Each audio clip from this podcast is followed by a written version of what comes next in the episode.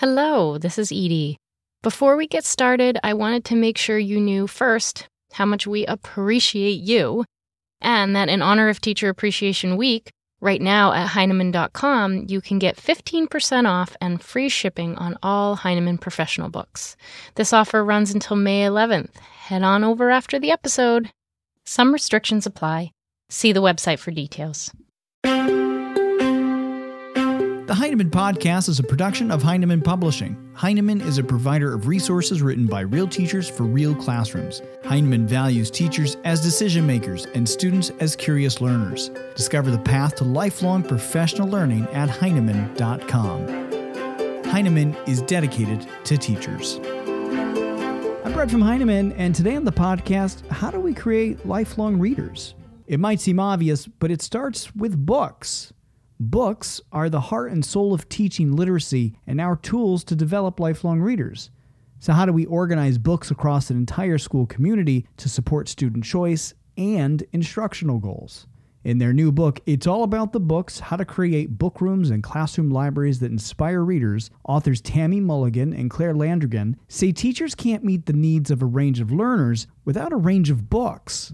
The authors demonstrate how to make the most out of what you have and how to get what you need on any budget. They share photos, resources, book lists, and a step by step outline of the process. We began our conversation on the importance of access. Books are the heart and soul of the classroom and of teaching literacy. And so without books, we don't have engagement and we don't have instructional tools that we need each and every day. We spend a lot of times with teachers and schools and classrooms and districts, and they're working so hard doing professional readings and learning and going to workshops and professional development, and they have these visions of what they want to do and they're working so hard and then they don't have the materials they need to bring it to life. And teachers are always doing their best to get what they can get but teaching's so hard right now um, and the amount that's on their plates to do. So the fact that they're trying to do it and they don't have the materials that they need it's just you can see how it's making it so hard for them professionally. You also write a lot about the importance of access and and also design and how design can kind of maximize that access. How do we do that? How do we maximize design for access well, we think about in schools that we want lots of books in there. But if you think about the different grade levels, right, we want all children in every classroom every day to have books that they love. And if you think about access with kids, what kindergarten kids might read at the end of the year, first grade children might read in the beginning of the year. And so we think about can we design something where our books are flexible, that the school's books move between classrooms so that when different children need different things and different teachers need different things, they can they can achieve that and find them. Also also thinking about flexibility of the design even within the classroom that sometimes we want to have everything set and have it look exactly the way we want but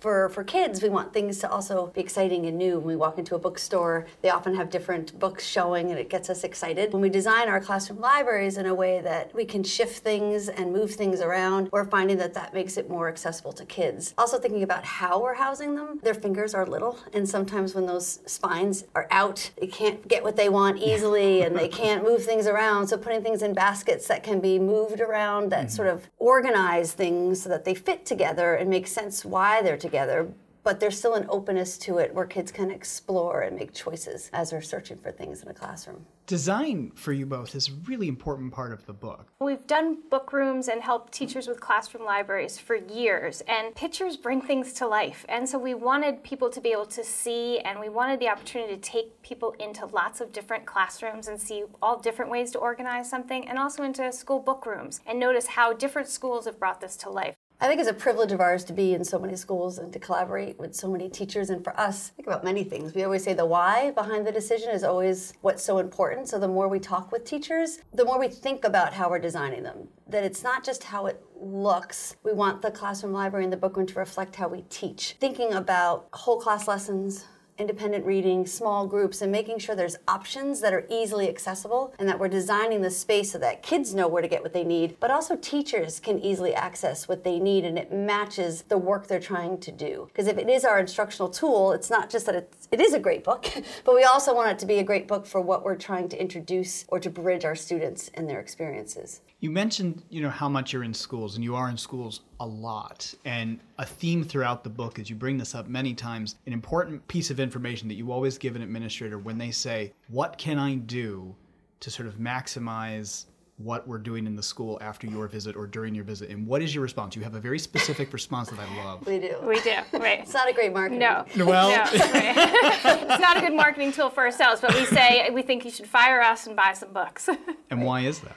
Because the truth of the matter is, we could do the best professional development in the world. We could have teachers who are as engaged, but if they don't have the tools to do what they're hiring us to teach, it's just not going to work, right? It's it's not going to be enough. And we've yet to meet a school, really any school, No, regardless, that have the number of books to pull this off. And it's never in a budget line when we first meet people. It's teachers are using their own funds or they're beg, borrowing, stealing, sharing, being as creative as they can be to get what they can get. And it just doesn't seem right. We budget for everything else in a classroom, but we're not budgeting for books. So let's get into the budget a bit because that's a really important part of what you spend time on in the book. You talk a lot about what we can do if we have no budget, what we can do if we do have a budget, and what we can do with the things that we already have. So help get that conversation started. Where do we start? Because it can kind of be overwhelming for anybody when they're kind of looking at that and going, what do I do?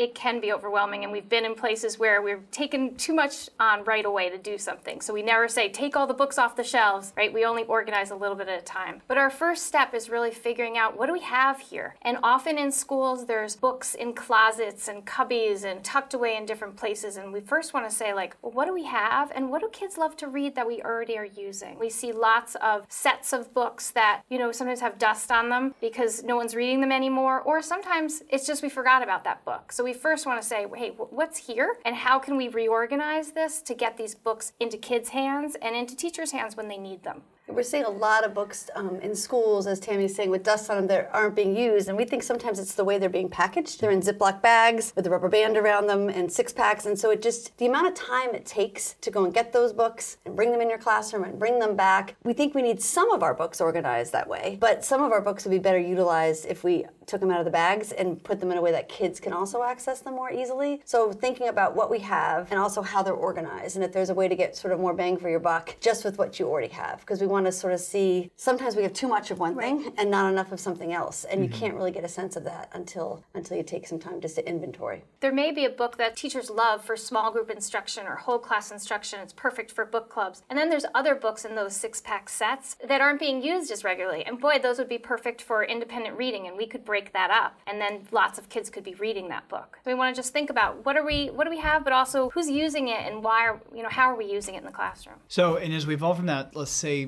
to the person who has a very small budget, how should they approach that?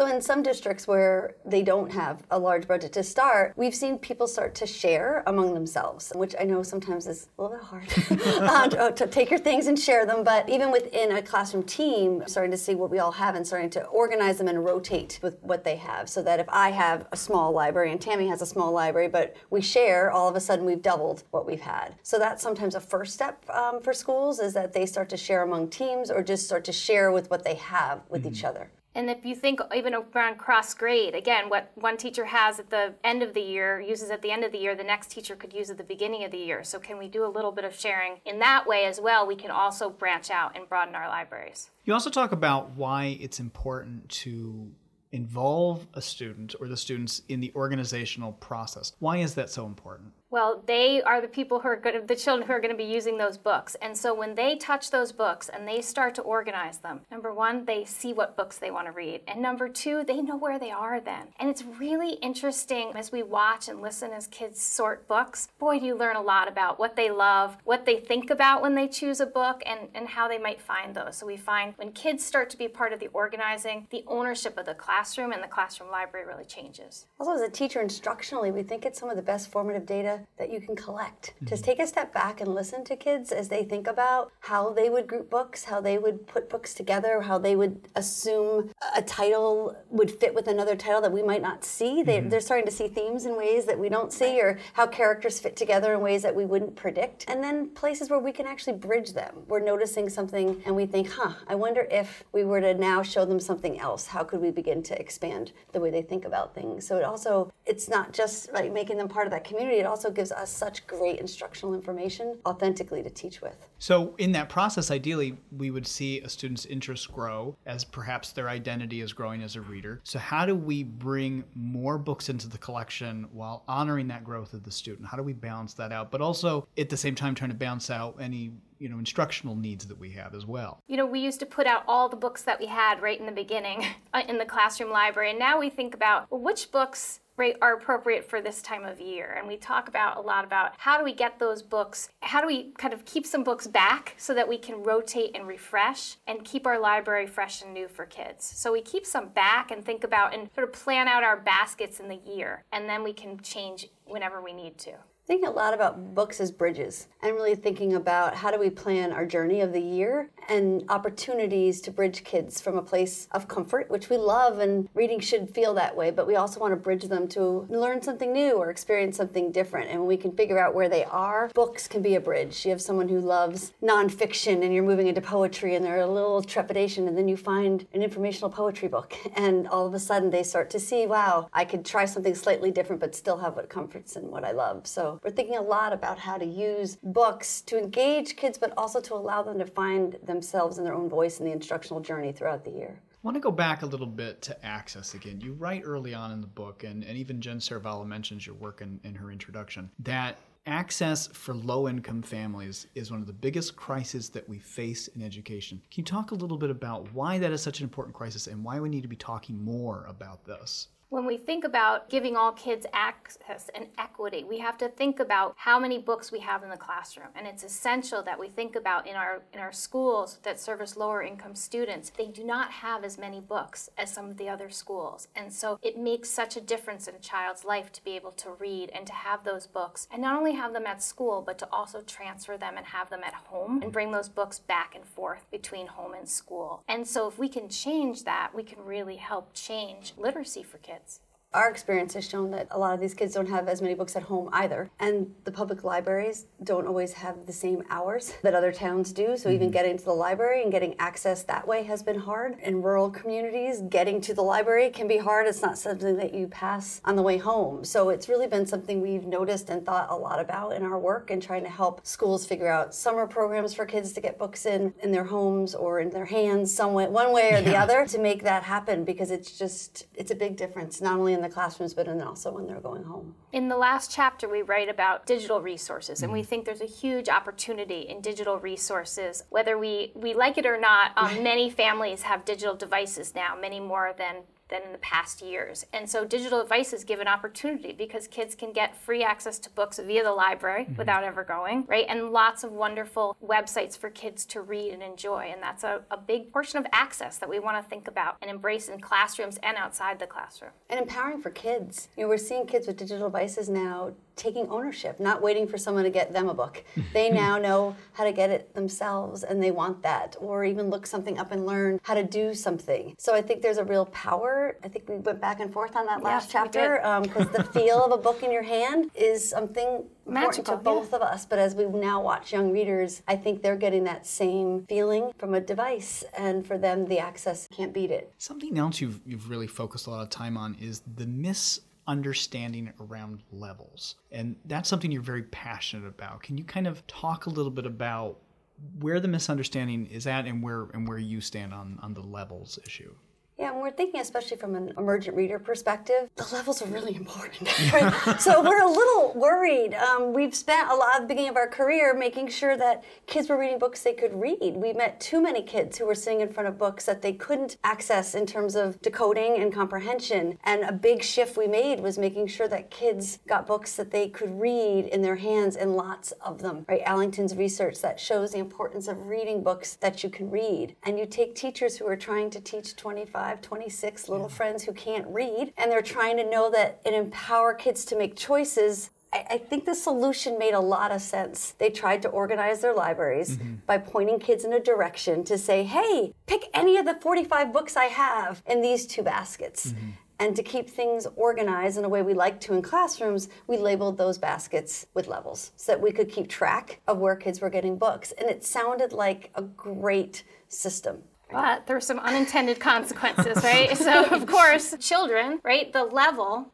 they see on the basket sticks with them, and thus then they start to identify themselves as that mm. level. And there's no, you know, there's no intention of people like want to identify children with a level or a label. And so thus we're thinking that if you change the label on the basket, but keep some of those books in the basket at that a similar text complexity, especially for our early mm-hmm. and emergent readers, then kids can find the books they want, but they're not looking based first on level. So, for example, I could have a basket that says, you know, funny books, right? Or I could have a basket that says realistic fiction, and kids can think, oh, what do I want to read right now, right? What kind of book do I want? They can think that first, then go to a basket that has levels within it that is a support for them so that they're not identifying themselves as a level level, they're mm-hmm. identifying themselves as a reader who likes this, but they need to find something that they can read. We find that small change has really shifted the way they're talking about themselves as mm-hmm. readers, and that was what we think is most important. I think what yeah. was most upsetting to many of us was when kids say, "Well, I'm a C, yeah. and I'm an E," and, I'm, and, and I think what they're saying is those are the books I read, right? Because that's where my cubby's labeled, the mm-hmm. scissors are labeled, everything in the classroom is labeled. So when someone says, What kind of books do you read? they were talking about the basket was labeled with. It's just that label doesn't stick with you for a lifetime. So putting on titles, as Tammy's suggesting, that stick with you for a lifetime, like funny, adventurous, authors, genres, but still making sure that text complexity for our younger readers is there, we think is essential. The instructional tool of the level is really important as a teacher for kids to begin to access books that have the right amount of supports and challenges so that we can help kids begin to love reading because mm-hmm. we do think lifelong readers do consider whether or not yeah. they can read it. So we're trying to broaden how a reader chooses a book and making accessibility one part of it, but not making it the only part yeah. of it. So right. honoring so, the choice and, and exactly not... right. We're really trying to make sure that kids understand how a reader chooses a book in a very authentic way. Mm-hmm. But then in our younger grades, giving more support to how to pick that book so that they're feeling also we want them to know that when you read a book it makes you feel strong as a reader you can read it you can understand it you can laugh mm-hmm. you can be surprised that's the feeling we want them to have so we want to balance those two pieces from the moment i started reading the book there was an urgency to be mindful about inclusivity.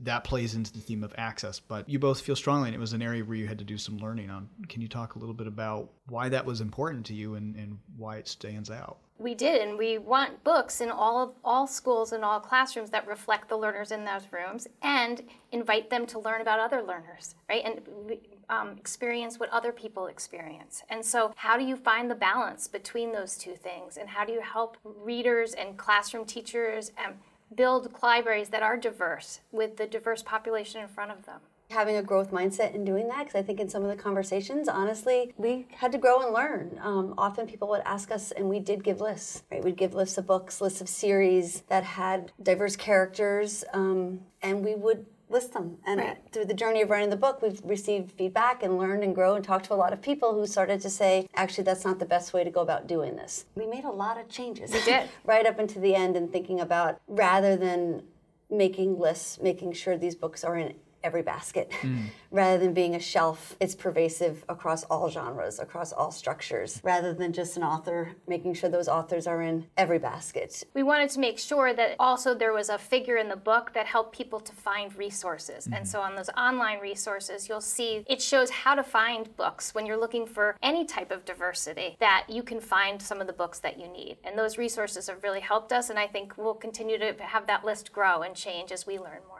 And we are excited it's an online resource. So it can change. I think the one thing we learned is we're constantly learning in this area. And there's so many people who are now sharing thoughts and the dialogue is here mm-hmm. and we want that dialogue to remain open so we can all continue to know better, do better, and to and to make changes right. as we learn more. It's an exciting part of the book that we can make those changes. Tammy and Claire want this book to impact the lives of teachers and students directly, so they are donating all author royalties it generates to the Book Love Foundation. Book Love is a not for profit organization founded by Penny Kittle with one goal to put books in the hands of teenagers. Tammy and Claire's book will now expand that goal and put books into the hands of elementary and middle grade students as well. My thanks to Tammy and Claire for their time today. Their new book is It's All About the Books How to Create Book Rooms and Classroom Libraries That Inspire Readers and it's available now from Heinemann.com. You can read a sample chapter on our website, and we invite you to follow Claire and Tammy on Twitter at Claire and Tammy.